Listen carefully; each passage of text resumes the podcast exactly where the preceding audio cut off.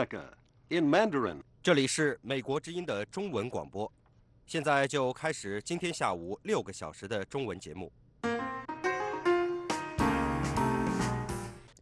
听众朋友好，今天是二零一九年九月九号，星期一，现在是北京时间傍晚五点，下面为您播报新闻。香港知名政治活动人士黄之锋九号获释，法庭批准更改他保释期间出外旅行的日期。黄之锋八号在香港国际机场准备前往德国的时候，以违反保释条件被捕，原因被认认定是保释文件日期出错，把允许八号出境改呃写成了十二号。黄之锋当天发表声明说。虽然他相信这次事件并非刻意针对他，但这是警方滥捕滥告的结果。黄之锋九号在法庭外面对媒体说：“由于昨天发生的混乱状况，我被拘押了二十四小时。我呼吁国际社会注意到政治打压所导致的白色恐怖，并且已经成为常态。”黄之锋说：“他会继续努力，争取国际社会支持。”黄之锋八月三十号被警察以涉及六月二十一号包围警察总部的示威活动突然拘捕，当晚获得有条件保释。中国星期天的最新数字显示，美中贸易战对两国间的贸易继续造成冲击，中国对美贸易额大幅度下降。据美联社报道，在中国对美进口产品加征关税。并命令公司取消订单之后，中国海关九月八号的数据显示，今年八月中国从美国的进口暴跌了百分之二十二，降低到一百零三亿美元；而对美出口则因特朗普总统的惩罚性关税下降了百分之十六，跌到四百四十四亿美元。报道表示。美中相互对数以千计美元的产品互征关税，影响到两国的贸易，从大豆到医疗设备。同时，中国的出口也面临全球消费者需求减弱的情况，而北京却在告诉中国的出口商，寻找替代美国的其他市场。美国是中国最大的海外市场。中国今年头八个月的全球出口比一年前下降了百分之一。进口下跌了百分之五点六，不过中国的全球贸易顺差比一年前增长百分之二十五，达到三百四十八亿美元。对欧盟的出口比一年前增长了百分之三，达到三百八十三亿美元。台湾总统蔡英文星期一接见来访的所罗门群岛外长马内雷时表示。台湾跟所罗门群岛之间共享自由、民主、人权、对抗气候变迁等价值，也是相互扶持的伙伴。未来将和所罗门群岛共同努力，进一步提升双边关系。蔡英文还指出，中华民国台湾与所罗门群岛建交至今已经三十六年，所罗门一直是台湾在国际上非常坚实的朋友，同时也是。在联合国大会专门机构与会议上大力支持台湾。路透社九月二号报道，所罗门群岛国会委员会主席表示，当局已经成立一个部长级的工作小组，与北京进行会谈，并可能改变与台湾的邦交关系。美国国务卿蓬佩奥星期天表示。由于塔利班恐怖组织在阿富汗持续发动袭击，美国总统特朗普做出了正确的决定，取消了与塔利班领导人在戴维营的会谈。星期六中午，纽约守护台湾自由组织主办的台湾参与联合国支持香港抗议运动的集会，在纽约曼哈顿阿斯特广场举行。在北京的强力打压下。台湾本已为数不多的邦交还在流失。与会的太平洋岛国马绍尔群岛常驻联合国代表表示，要成为台湾为联合国大会成员的而奋斗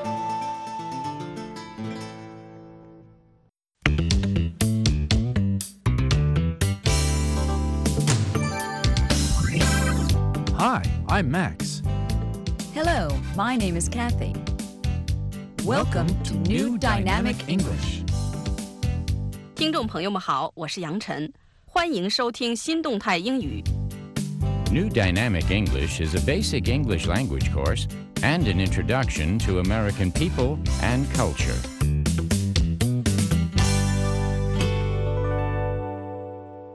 新动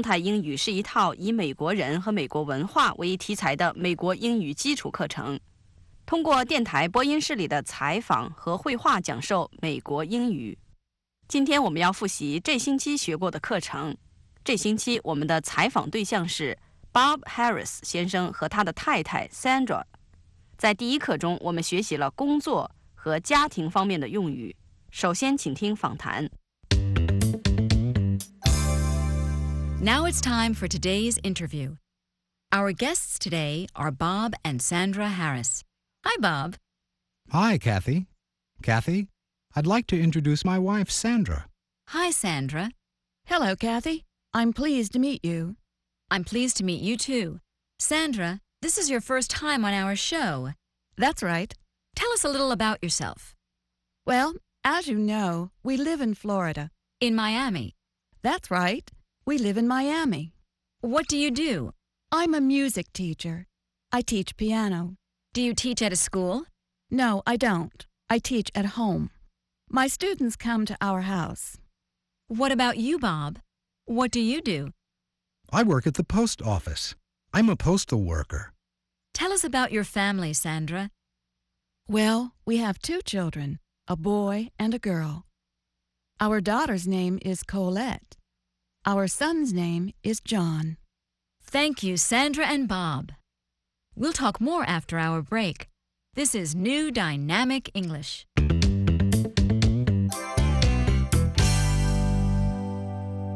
接着我们来做听说练习，请大家听一句，跟着说一句。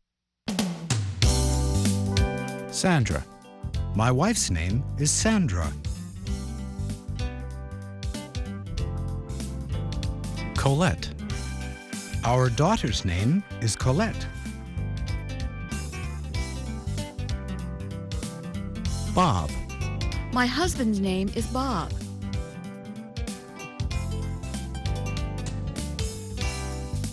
John. Our son's name is John.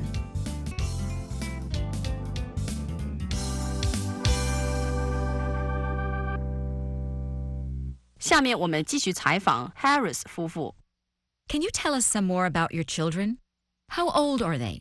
Well, our daughter Colette is 18. Our son John is 16. They're both in high school. What are their hobbies? What do they like to do? John loves gymnastics. Gymnastics. Yes, and Colette is studying violin. So she likes music. That's right.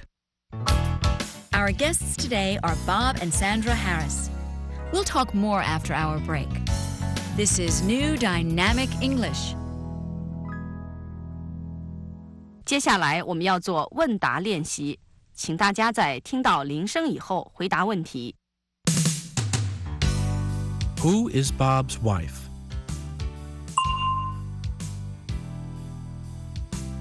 Sandra is Bob's wife. Who is Sandra's husband?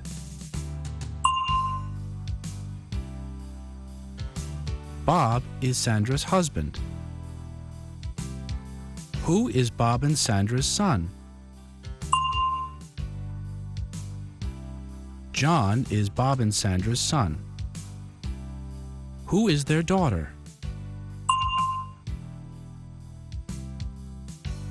Colette is their daughter. Who is Colette's brother?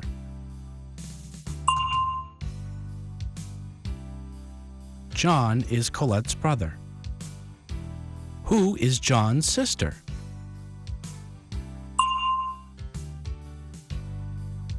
Colette is John's sister.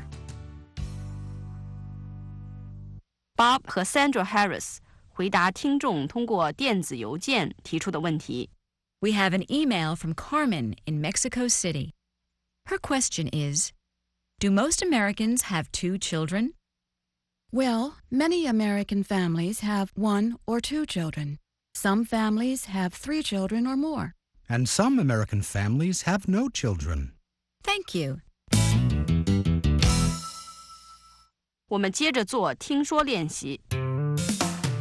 Most. Do most Americans have two children?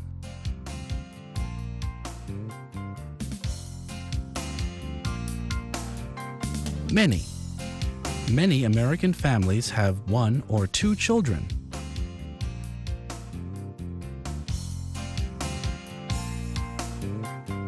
Some.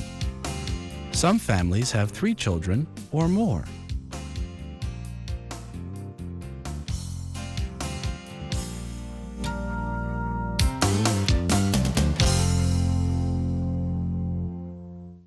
每日对话，电话约会第一部分。 Hello. Hi, Sue. Oh, hi, Holly. What are you doing this weekend? Not much. Would you like to go to a movie? A movie? Sure, I'd love to. Great. 请大家跟着重复。 Hello. Hi, Sue. Oh, hi, Holly. What are you doing this weekend? Not much. Would you like to go to a movie?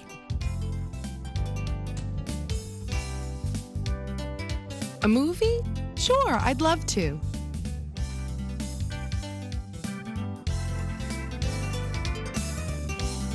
Great.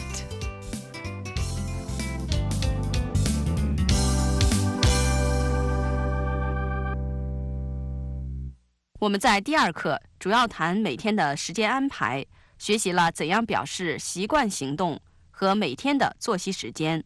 例如，What time do you get up? 你几点钟起床？这次采访的嘉宾是 Bob Harris。Now it's time for today's interview. Our guest today is Bob Harris. Bob is married and has two children. His wife's name is Sandra. Welcome back, Bob. You work at the post office, right? That's right. Do you work every day? I work five days a week, Monday through Friday. I don't work on weekends. Let's talk about your daily schedule, okay? Okay. What time do you get up? Oh, I get up at 6:45. Do you usually eat breakfast? Yes, I do. We eat breakfast at 7:15. We all eat breakfast together. When do you leave your house? I leave at oh, about 7:45. And when do you get to work? I get to work at 8:45. Our guest today is Bob Harris. We'll talk more after our break. This is New Dynamic English.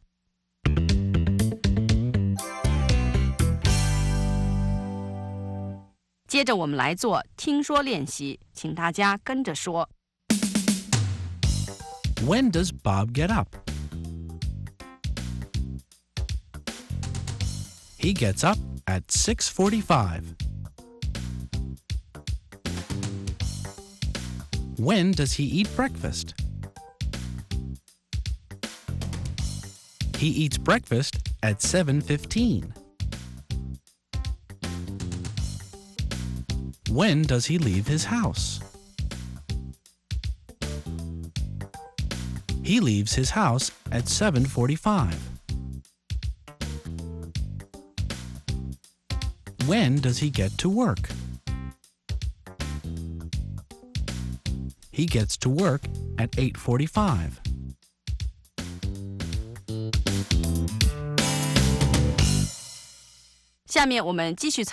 Bob Harris。Bob works in the post office. He gets to work at 8:45 in the morning. And I start working at 9 o'clock. What do you do after work? Well, I stop working at 5 o'clock, and I usually leave around 5:15. What do you do then? Sometimes I go shopping after work before I go home. I get home around 6:30 in the evening. We eat dinner around 7 o'clock. And after dinner? After dinner, I usually read the newspaper. You don't read the newspaper in the morning before you go to work? No, I don't. I don't have time in the morning. What time do you usually go to bed?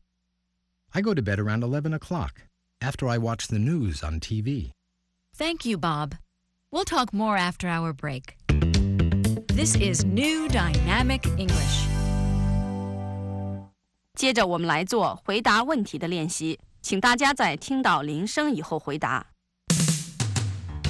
Bob leaves work at 5:15. What time does he leave work? He leaves work at 5:15. He gets home around 6:30. What time does he get home?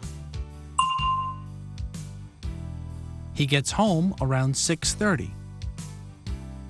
He eats dinner around 7 o'clock. What time does he eat dinner? He eats dinner around 7 o'clock. He goes to bed around 11 o'clock. What time does he go to bed? He goes to bed around 11 o'clock. 电子邮件， we have an email from Martin in Toronto. His question is How do you get to work? I drive. I drive my car. How long does it take? How long does it take me to get to work? Yes. Oh, about an hour. It takes about an hour. I leave the house at 7:45 and I get to work at 8:45. An hour? That's pretty long. I know. It's not far, but there's usually a lot of traffic. I see. Rush hour. Thank you for being our guest today, Bob. My pleasure. Let's take a short break. 接着我们来做听说练习。 How does Bob get to work? He drives his car. How long does it take him to get to work? It takes about an hour. What time does he leave his house? He leaves his house at 7:45. What time does he get to work? He gets to work at 8:45.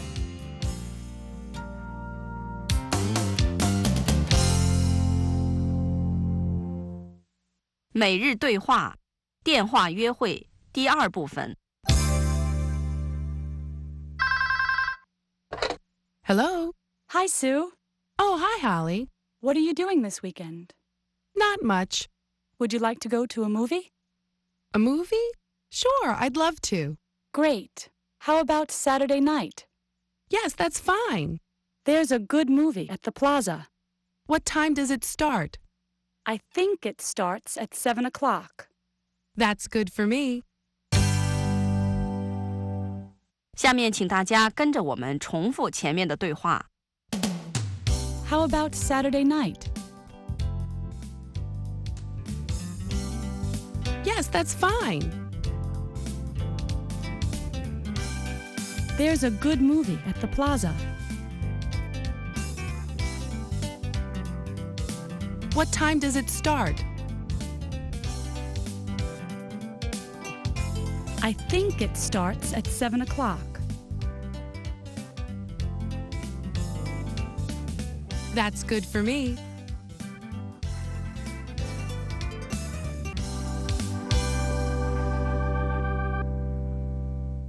在第三课中，我们通过采访 Sandra Harris 学习了每星期的时间安排。 我们先来复习一星期七天的说法，请大家跟着我们说。 Monday, Monday, Tuesday, Tuesday, Wednesday, Wednesday, Thursday, Thursday, Friday, Friday, Saturday, Saturday, Sunday, Sunday.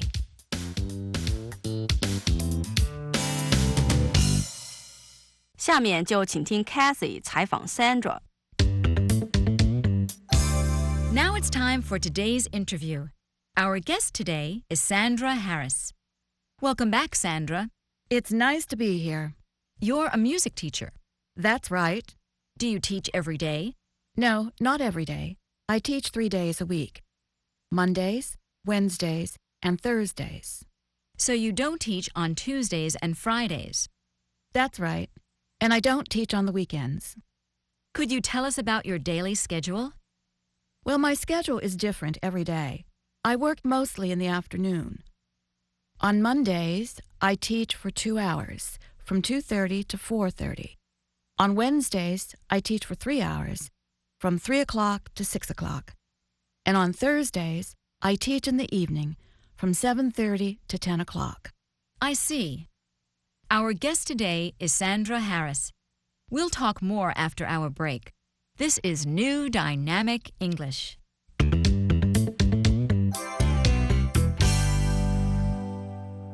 接下来我们要做听说练习，请跟着我们重复。 from 2:30 to 4:30. For 2 hours, from 2:30 to 4:30. She teaches for 2 hours, from 2:30 to 4:30. On Mondays, she teaches for 2 hours, from 2:30 to 4:30. From 3 o'clock to 6 o'clock. For 3 hours, from 3 o'clock to 6 o'clock. She teaches for 3 hours, from 3 o'clock to 6 o'clock.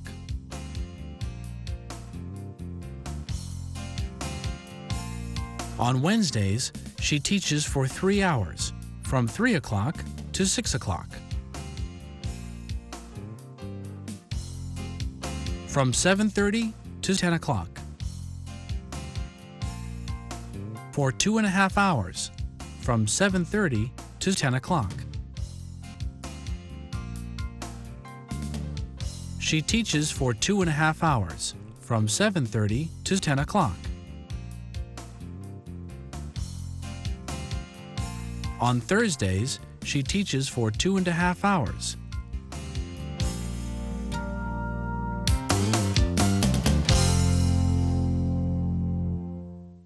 我们继续采访 Sandra Harris。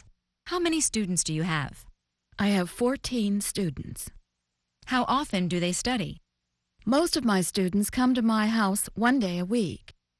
My best student, Mary, comes two days a week, on Mondays and Thursdays. How long are her lessons? She studies for 45 minutes twice a week. My other students study for 30 minutes once a week. Our guest today is Sandra Harris. We'll talk more after our break. This is New Dynamic English. 下面请大家听到铃声以后回答问题。 How many hours does she teach? 她教几小时的课？ On Mondays, she teaches from 2:30 to 4:30. How many hours does she teach? She teaches for 2 hours. On Wednesdays, she teaches from 3 o'clock to 6 o'clock. How many hours does she teach? She teaches for 3 hours. On Thursdays, she teaches from 7:30 to 10 o'clock. How many hours does she teach? She teaches for two and a half hours. 现在请听 Sandra 回答听众通过电子邮件提出的问题。 We have an email from Anne in Baltimore. Her question for Sandra is What do you do on the other days when you're not teaching? Well, I practice the piano for at least two hours every day. Right now, I'm preparing for a concert. I also go shopping, and on Tuesdays, I drive Colette to her violin lesson. Okay, Sandra. Thanks a lot. I can see you're very busy. 每日对话电话邀请第三部分。 Hello. Hi, Sue. Oh, hi, Holly. What are you doing this weekend? Not much. Would you like to go to a movie? A movie? Sure, I'd love to. Great. How about Saturday night? Yes, that's fine. There's a good movie at the plaza. What time does it start? I think it starts at 7 o'clock. That's good for me. Shall we meet at the theater? Okay. At 6.45? How about 6:30? 6.30? Okay. See you then. Thanks for the invitation. 接下来，请大家听一句，跟着说一句。 Shall we meet at the theater? Okay. At 6.45? How about 6:30? 6.30? Okay. See you then. Thanks for the invitation.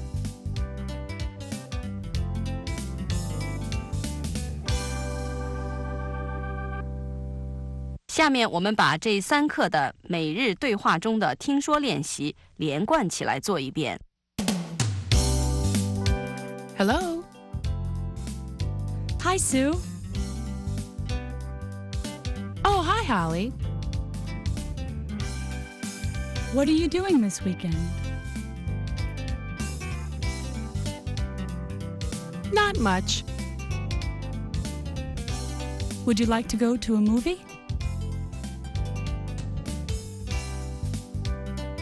A movie? Sure, I'd love to.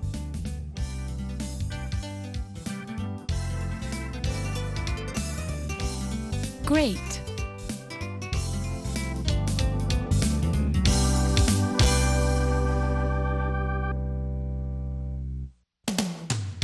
About Saturday night? Yes, that's fine. There's a good movie at the plaza. What time does it start?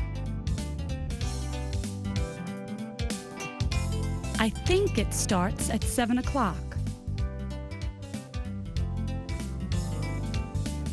That's good for me.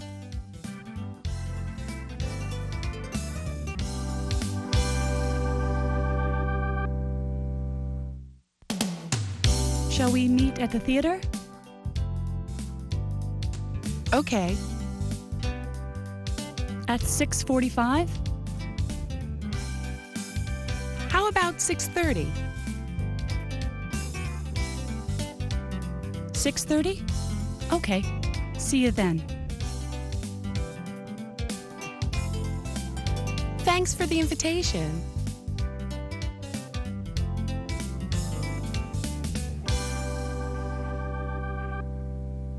希望你在学习了这几课之后，可以比较熟练地介绍你的家庭、工作、你每个星期或每天的时间安排等等。好，我们这星期的节目就播送完了，谢谢收听，我们下星期见。Well, our time is up. So until next time, this is Kathy. And this is Max. Good luck in your English studies. Bye. For further study, a new dynamic English study kit is available from your local bookstore.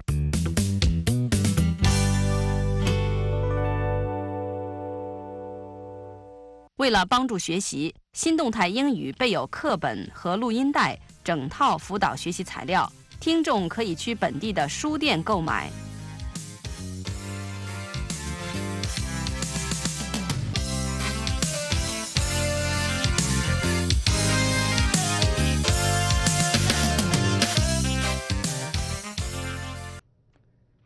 听众朋友，下面为您播报新闻。香港知名政治活动人士黄之锋九号获释，法庭批准更改他保释期间出外旅行的日期。黄之锋八号在香港国际机场准备前往德国的时候，以违反保释条件为被捕，原因被认定是保释文件日期出错，把允许八号出境写成了十二号。黄之锋当天发表声明说。虽然他相信这次事件并非是刻意针对他，但这是警方滥捕滥告的结果。黄之锋九号在法庭外对媒体说：“由于昨天发生的混乱状况，我被拘押了二十四小时。我呼吁国际社会注意到政治打压所导致的白色恐怖，并且已经成为常态。”黄之锋说：“他会继续努力，争取国际社会支持。”黄之锋八月三十号被警察以涉及六月二十一号包围警察总署的示威活动突然拘捕，当晚获得有条件保释。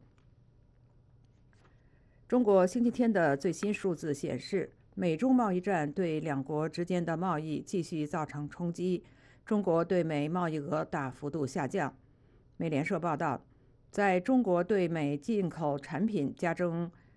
关税，并命令公司取消订单之后，中国海关九月八号的数据显示，今年八月中国从美国的进口暴跌了百分之二十二，降至呃降至一百零三亿美元，而对美出口则因特朗普总统的惩罚性关税下降了百分之十六，跌到四百四十四亿美元。报道表示，美中相互对数以千计美元的产品互征关税。影响到两国的贸易，同时中国的出口也面临全球消费者需求减弱的情况，而北京却在告诉中国的出口商寻找替代美国的其他市场。美国是中国最大的海外市场。台湾总统蔡英文星期一接见来访的所罗门群岛外长马内雷时表示。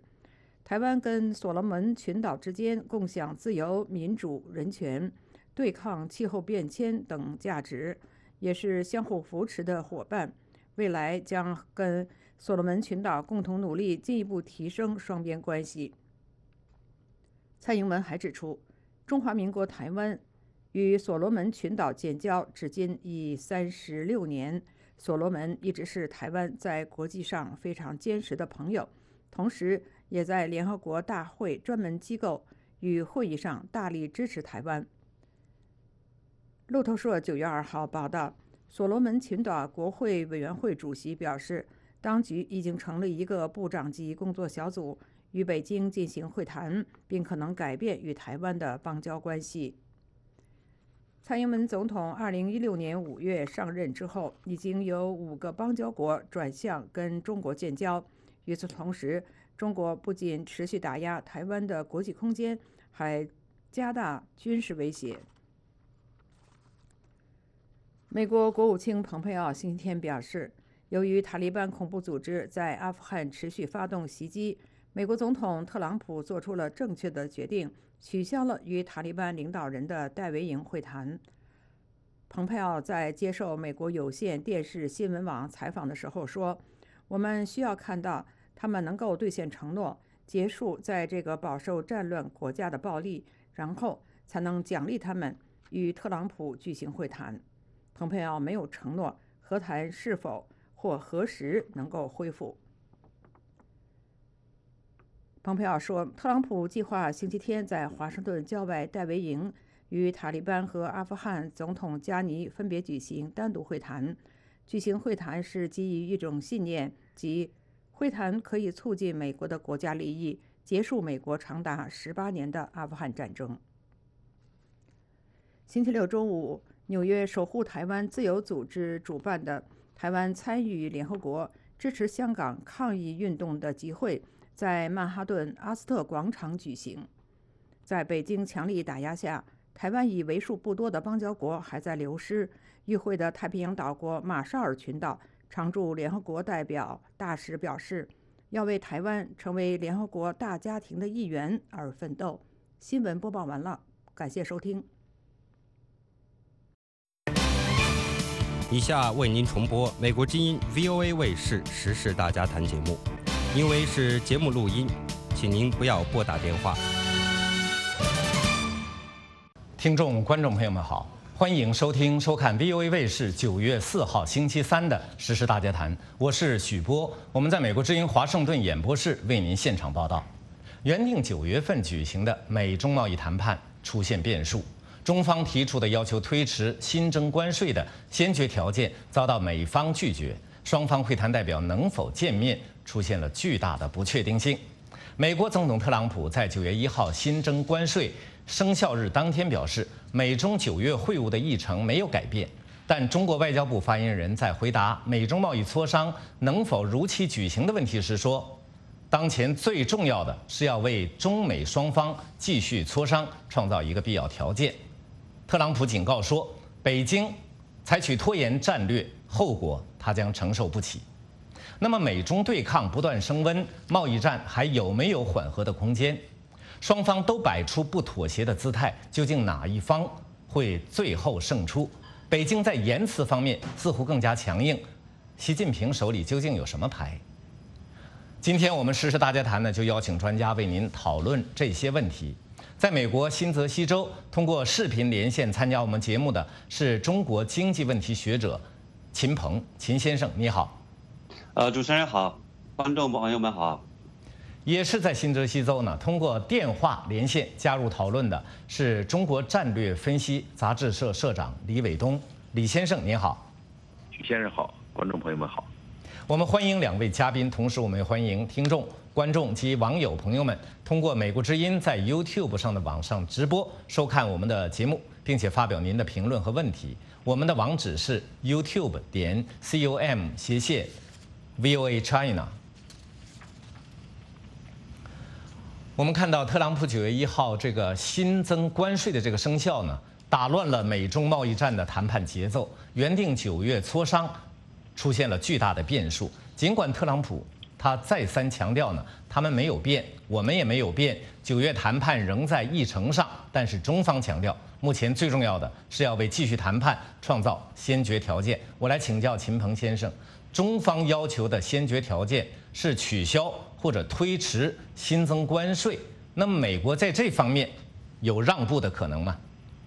嗯，美国在这个方面让步的可能性为零，基本上是为零。因为从呃这么长时间来看的话呢，就是特朗普呢，他只要做出来的决定的话，他不会在呃中方的话做出这个主要的实质的让步之前的话进行取消或者改变，除非的话呢，就是对谈判了之后发生了一些什么样的具体的实质性的一些变化之后的话，他可能会做出一些呃就是呃撤回呀或者妥协啊这样的一些小的一些变化。所以大从目前来看的话，他所加上的关税的话。没有，从来没有撤出、撤回过。如果九月谈判不成，那么接下来呢，就有十月一号，美国继续对目前这个两千五百亿中国进口商品百分之二十五的这个关税再加百分之五，以及呢，十二月十五号，美国对价值五千五百亿全部中国进口商品加征关税两个这个重要日期。那么我来请教李伟东先生。《纽约时报》悲观的预测说呢，如果九月谈判不成，那么美中关系将呈现自由落体状，也就是直线下降。对此您有什么评论？呃，自由落体指的是双方经济脱钩，这个这种可能性呢，呃，是存在。呃，但是，呃，我我我不觉得这件事情能够完全达成这样的愿望。呃，刚才秦先生提到说，特朗普不会。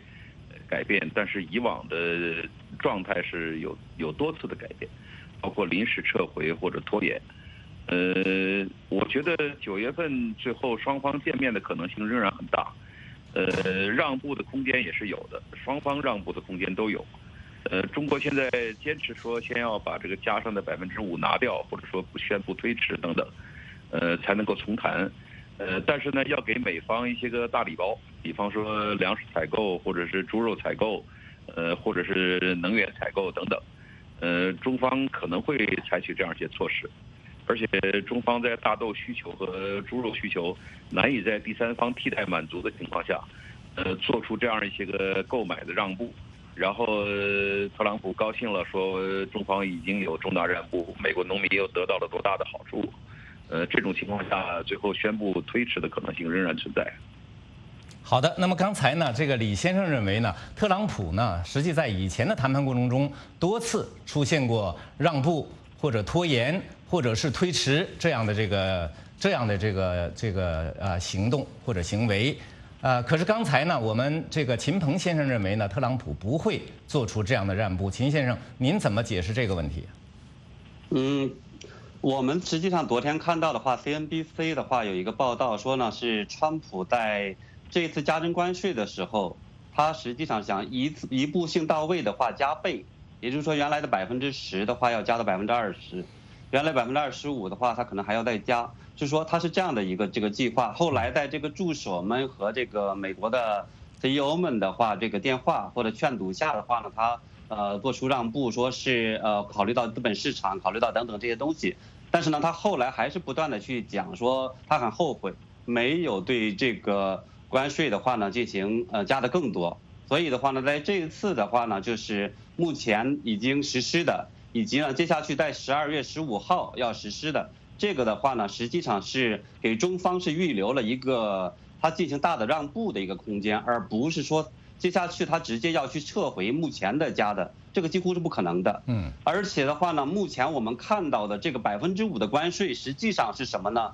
是在川普的话宣布到要在三千亿加征之后，它实际上中方的话是呃汇率的话进行了贬值，我们看到的话已经是百分之四多。所以在这种情况下的话，让他再把百分之五取消掉，我认为是不可能的。嗯。那么，如果按照秦先生这个看法呢，是不可能做出让步的。那么，九月谈判还会有吗？李先生。哦，呃，我觉得仍然可能。这个谈判不一定是见面，也可能是电话，像刘鹤那样打几个电话，然后川普说已经已经有谈判的可能了，双方商定一下谈判的议程。或者说这个谈判的地点或者具体的时间，呃，总之只要出现这样的举动，呃，川普总统就会宣布阶段性胜利。呃，这样的这个拉锯战已经上演了一年了。嗯。这个这样的过程还会再重现。呃，我相信川普总统的极限施压，呃，这种这种手段，呃，触动这个双方各自往前走的这个这个拉动力还是蛮大的。呃，中方一方面口气上很强硬，一方面底下打电话，呃，这样的事情也不是第一次上演了。嗯，呃，我我觉得还是有可能再谈的。好的，那李先生刚才提到，呃，中方一方面口气很强硬，一方面呢在底下打电话。这个打电话呢，实质上是特朗普本人透露出来的。我们看到特朗普总统呢，他原本。对九月谈判就抱有很大的希望。上个星期，我们看到美国媒体呢，曾对他透露的中国要求谈判的这个两通电话呢，做过详尽的这个研究。CNBC 这个电视节目主持人吉姆·克拉默他就说哈，他说大家别在这个问题上争论来争论去，到底有没有这个电话？呃，这个特朗普在中国来电问题上是否诚实并不重要，因为总统暗示的是他希望与中国继续谈判。我来请教秦先生，您怎么看特朗普的这个动机？为什么他一方面对中国下重手，而另一方面呢又希望与北京谈判尽快达成协议呢？嗯，关于川普的话呢，他实际上时不时的吹点小牛，这个实际上大家都都知道，对吧？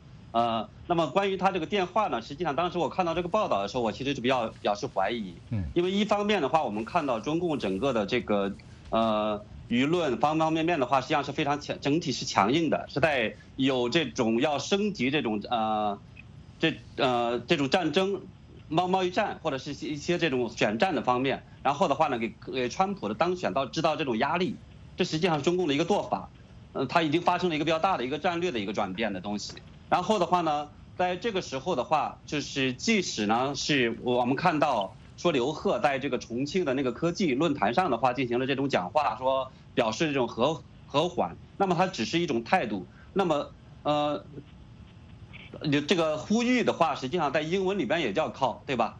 那么打电话也要 call，所以的话，当时我怀疑的话，川普是不是把这两个给搞混了？这是一方面，对。另一方面来讲的话，川普呢，他讲他是说打了两通电话，就是有两个人或者是两呃打一个人打了两通电话，这个的话呢，就是在即使的话，中共要表示一个姿态的话，其实这个是很难的。所以的话，当时我是比较怀疑的。嗯。但是的话呢，不管怎么样来讲的话，对于中共的话，他不敢完全破局，因为他怕中美国的话进行更大的方面的一个打击，更大的就进行一个呃升级性的一些甚至金融制裁等等这些一些措施跟上来。所以的话呢，他不敢不谈判，实际上，所以在这个时候的话，他进行了这个七百五十亿突袭性的一个加征关税之后，他实际上还是要。像边打边谈，然后稍微退一步，所以这个时候的话，在像刘鹤的话呢，他这种以所谓的主和派的这个身份的话出现，嗯，传达这种呃善意的东西的话，那他实际上是正常的。所以在这个时候的话，说有这方面的这个中共的一个企图，所以的话，从这个意义上，川普其实倒也没有错。好的，那么刚才秦先生讲到呃中国方面，刘鹤方面，我们看到中国方面实际上呢啊，就像秦先生说的那样，一方面官媒口气很壮，有人说是气壮如牛；另一方面呢，主管官员刘鹤却表示希望通过冷静谈判来解决贸易分歧。我来请教李先生，那么有人就说刘鹤的表态给人以中共乞求谈判的这样一种印象，你怎么看这个问题？呃，我觉得现在共产党正在采取毛泽东当年对付国民党的办法，就是打打谈谈，打的过程当中呢，也是这个击中要害的打，比方说对这个川普的这个农业州，呃下重手的这样的方式，迫使川普来做出某些让步，然后呢一边又要谈，呃这个这个实际上这个这这样长期拖延，他在等待一个像川普自己说的那样等待一个大选的一个可能性。呃，如果中方判断川普下一步要连任，那么到今年年末或者明年年初，呃，中方送一个大礼包，然后给出一个一个双方基本上都可以满意的协议的可能性很大。如果认为这个川普大势已去，这个选举上这个这个民主党方面出现出现强势的候选人，这个那么中方这个大礼包就可能不给了。这个实际上都在双方都在等待这个明年美国大选的这样一个。一个一个初步的这个迹象的判断，那么至于说这个呃，这个刚才秦先生提到的这个货币贬值，我昨天查询了一下美呃，在中国国内购买美元的这个中间价，实际上已经上升到了七块一毛八，这个已经不只是百分之四了。嗯。那么这个如果如果到这样一个程度的话，呃，中方对新增加的百分之五的关税，呃，五个点的关税，这个其实这个感觉到威胁不大。呃，所以这个想要继续谈下去，都是在拖时间。这个当然，川普不希望拖时间，希望尽快的达成一个协议。而中方拖时间是在观察美国大选的一个可能性。中国拖时间是在观察美国大选的这个结果。那么这样，川普就非常生气。我们看到，川普昨天九月三号，昨天呢，他发表最新推文，他说：“想想看，当我赢了，这对中国意味着什么？”达成协议呢，就会变得更加困难。与此同时，中国的供应链会崩溃，企业、工作和钱都会消失。让川普生气的呢，就是他看到；让特朗普生气的话，就是他因为他看到北京在采取这种拖延战略。那么，特朗普警告的就是说呢，一旦我赢了，你们我的条件会更加苛刻，那中国。这个经济就会更加糟糕，这个后果是北京不可承受的。秦先生，您怎么看川普的这个最新推文？嗯，其实的话呢，这个我理解它是更多是一种警告性的东西。嗯，就是说呢，它实际上是告诉呢，就是中共这方面如果再继续拖延的话，它的这种企业的加速外迁，然后的话呢，企业的这种信心的这种崩溃，会的话呢，最终会造成呃。资金、呃，企业等等大量的外移就业的话消失，这实际上确确实实是一个后果。呃，但是对中共来讲的话，其实他所担心的并不是这个，他所关心的更多的其实是呃，川普的话能不能当选？对中共来讲的话，他更大的看的是更大的一步棋。所以的话呢，川普这个的话，其实对中共来讲不会有多大的这样的。真实的这种压力，当然了，作为川普来讲的话，他可能更多的话，也许主要是讲给这个美国的这种投资人、美国的这种企业等等去听的，去讲他有多么的强大。多么的，就是美国这方面的话呢，它是如何如何的，更多我觉得是表达一种态度，其实实际意义上的话，其实并不大。好的，那么李先生，您怎么看川普这个最新推这个推文？他对中国经济前景描述了一幅非常可怕的这个啊这个前景。那您呃认为这种前景会出现吗？呃，我觉得他有点言过其词，其词。这个这个真的是给美国国内公众看的。这个到目前为止，中国的就业情况并没有像如川普说的那么危险。他说大概会达到三百万的这个失业，呃，导致了这么多失业。这个数据我大概查了一下，中国的就业人口现在是七点八八亿，就算是三百万也没什么大不了。实际上，这个这个现在的失业情况，中国一直维持在百分之四以下。大概是一百九十万以下，就一百二到一百九十万人之间。呃，而且呢，这个真正的这个失业呢，在中国这个广泛就业，特别是民营经济、乡镇就业这个方面，也有可能取得某些缓解。呃，至于这个供应链彻底中断，我也不太相信，因为东南亚国家马上给给出一种这个这个呃充足的物流保障。让有些这个企业过去之后能够迅速开展经营的这个可能性，不是一下子能够替代上来的。嗯，中国的物流业已经相当发达。嗯，所以呃，而且这个贸易战以来一年以来，双方中美双方的这个贸易状况，呃，并不如美国人这个这个川普期待的那样。呃，大部分时间都是美国对中国的出口进一步减少，而美而这个这个这个中美双方的这个呃这个这个经济损失，现在差不多旗鼓相当了。这个在我看来，我一开始他打贸易战一年前我就说这是一个杀敌一千自损八百的策略。嗯，现在都快这个杀敌一千自损一千的程度，所以这个而且给给美国经济和全球经济带来的双衰退的危险越来越高，所以我觉得他这样一个商人手段的贸易的这个极限施压，呃，而不转向人权抗争，这个一直是他的一个失策。嗯，我不觉得他这样长期打下去。呃，对双方是这个这个中方就一定彻底输掉，美方就一定会得绝大的好处，这个判断其实是言过其实的。好的，那么我们现在给大家选读两段网评，来听听我们听众、观众、网友朋友们在这个问题上的观点。首先是埃德温陈，他说：“我不相信习近平可能坚持住，我请求美国总统坚持零关税、零补贴、零贸易壁垒，请美国人。”要看到美中贸易战火已经导致中国物价飞涨，我相信小粉红们必须吃饭，他们不可能长期支持中共的专制政策。傅政辉，他说九月谈判生变，相信啊，相信已在中国政府的评估中，习近平。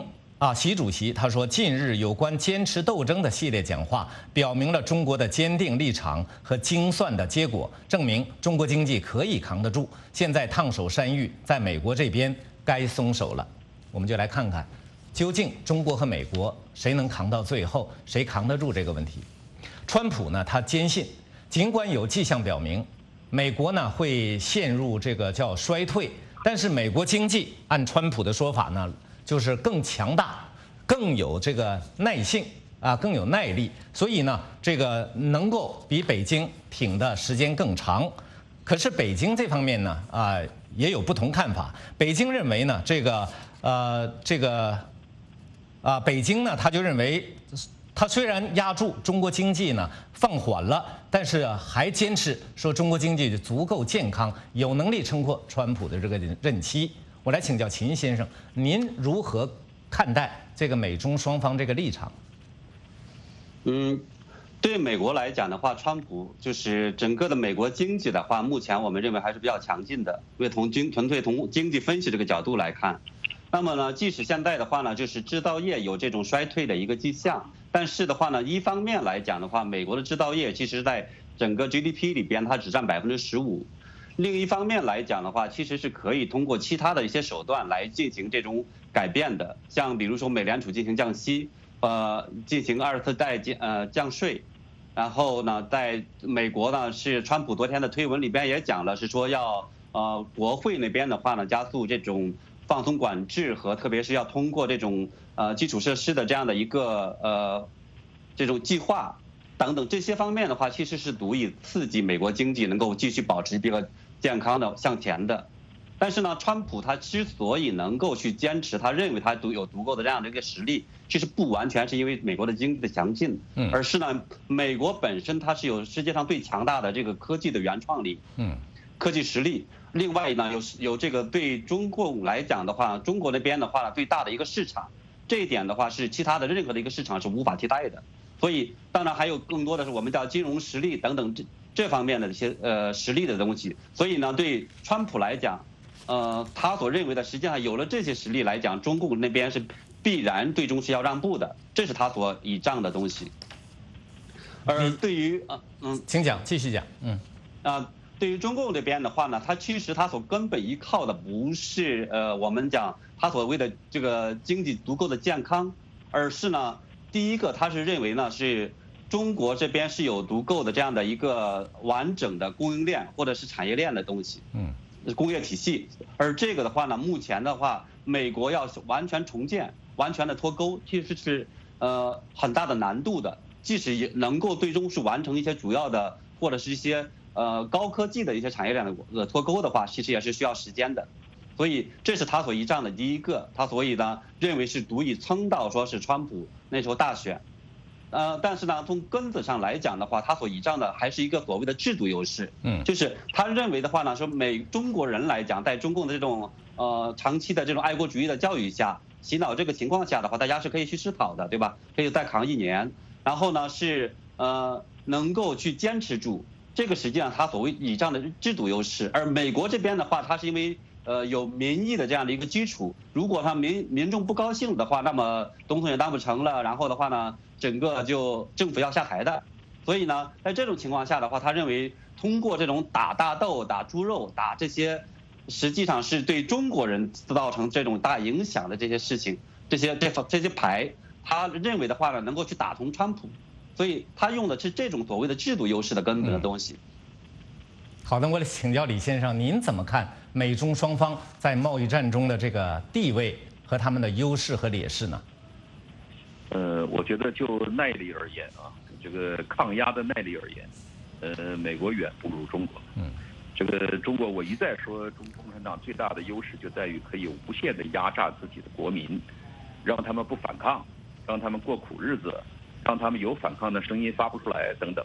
而美国是一个民主制度的国家，这个这个呃各各个党派这个民间的声音、媒体的声音，呃都会铺天盖地而来。这个我自川普打贸易战以来，我看到的美国主流媒体全都是对他的批评，这在中国是不可能做到的。那么，所以这个等于说是，哎，我我不不该用这样的形容词，就是一个一个君子和流氓之战。这个这个，如果大家呃这个流氓没有底线的情况下，你你是拿他没有办法的，除非大家可以合力把这个流氓打倒。现在又缺乏这样的合力的情况下，或者说。这个这个君子一方，这个呃缺少联盟意识，把自己的联盟也都破坏掉。这种情况下，这个这个去跟一个耍无赖的地方去打架，其实是很难获得这个表面上或者局部的胜利的。当然有长期的道义优势。那么呃，中国方面这个呃呃，刚才我这个形容可能是有些。呃，有些过分之处，就是也没有考虑到他自己的一个内生的动力，不光是这个这个流氓国家呀，或者说独裁政权这样的一个优势，还包括着这个中国人普通的中国人，我不管你制度如何，我全民拼经济，不光是耐力的问题，全民拼经济，而且搞成了一个庞大的一个一个工业体系、加工体系，嗯，这个这个，而且这个产品质量已经是做得越来越好了。呃，这个跟这个中国的制度无关，这是中国人民自己的智慧、勤劳等等这样的这样的因素造成的。美国方面的这个这个劳工素质和这个这个竞争拼的这样的能力，跟中国现在普通劳工素质比较而言，其实已经大大的逊色了。知识水平又当别论，但是敬业精神方面其实有很大的逊色之处，这也是美国最后耐不住的一个根本原因。好，我们今天时事大家谈讨论呢，到这里就结束了。时间关系，我们不能一一宣读网友们的所有评论，以及回答网友们提出的所有问题。我们感谢李伟东和秦鹏两位先生参加我们的节目。我们时事大家谈是一个啊，是一个自由的论坛，嘉宾、听众、观众发表的都是他们个人观点，不代表美国之音。好，我是许波，我们下次节目再会。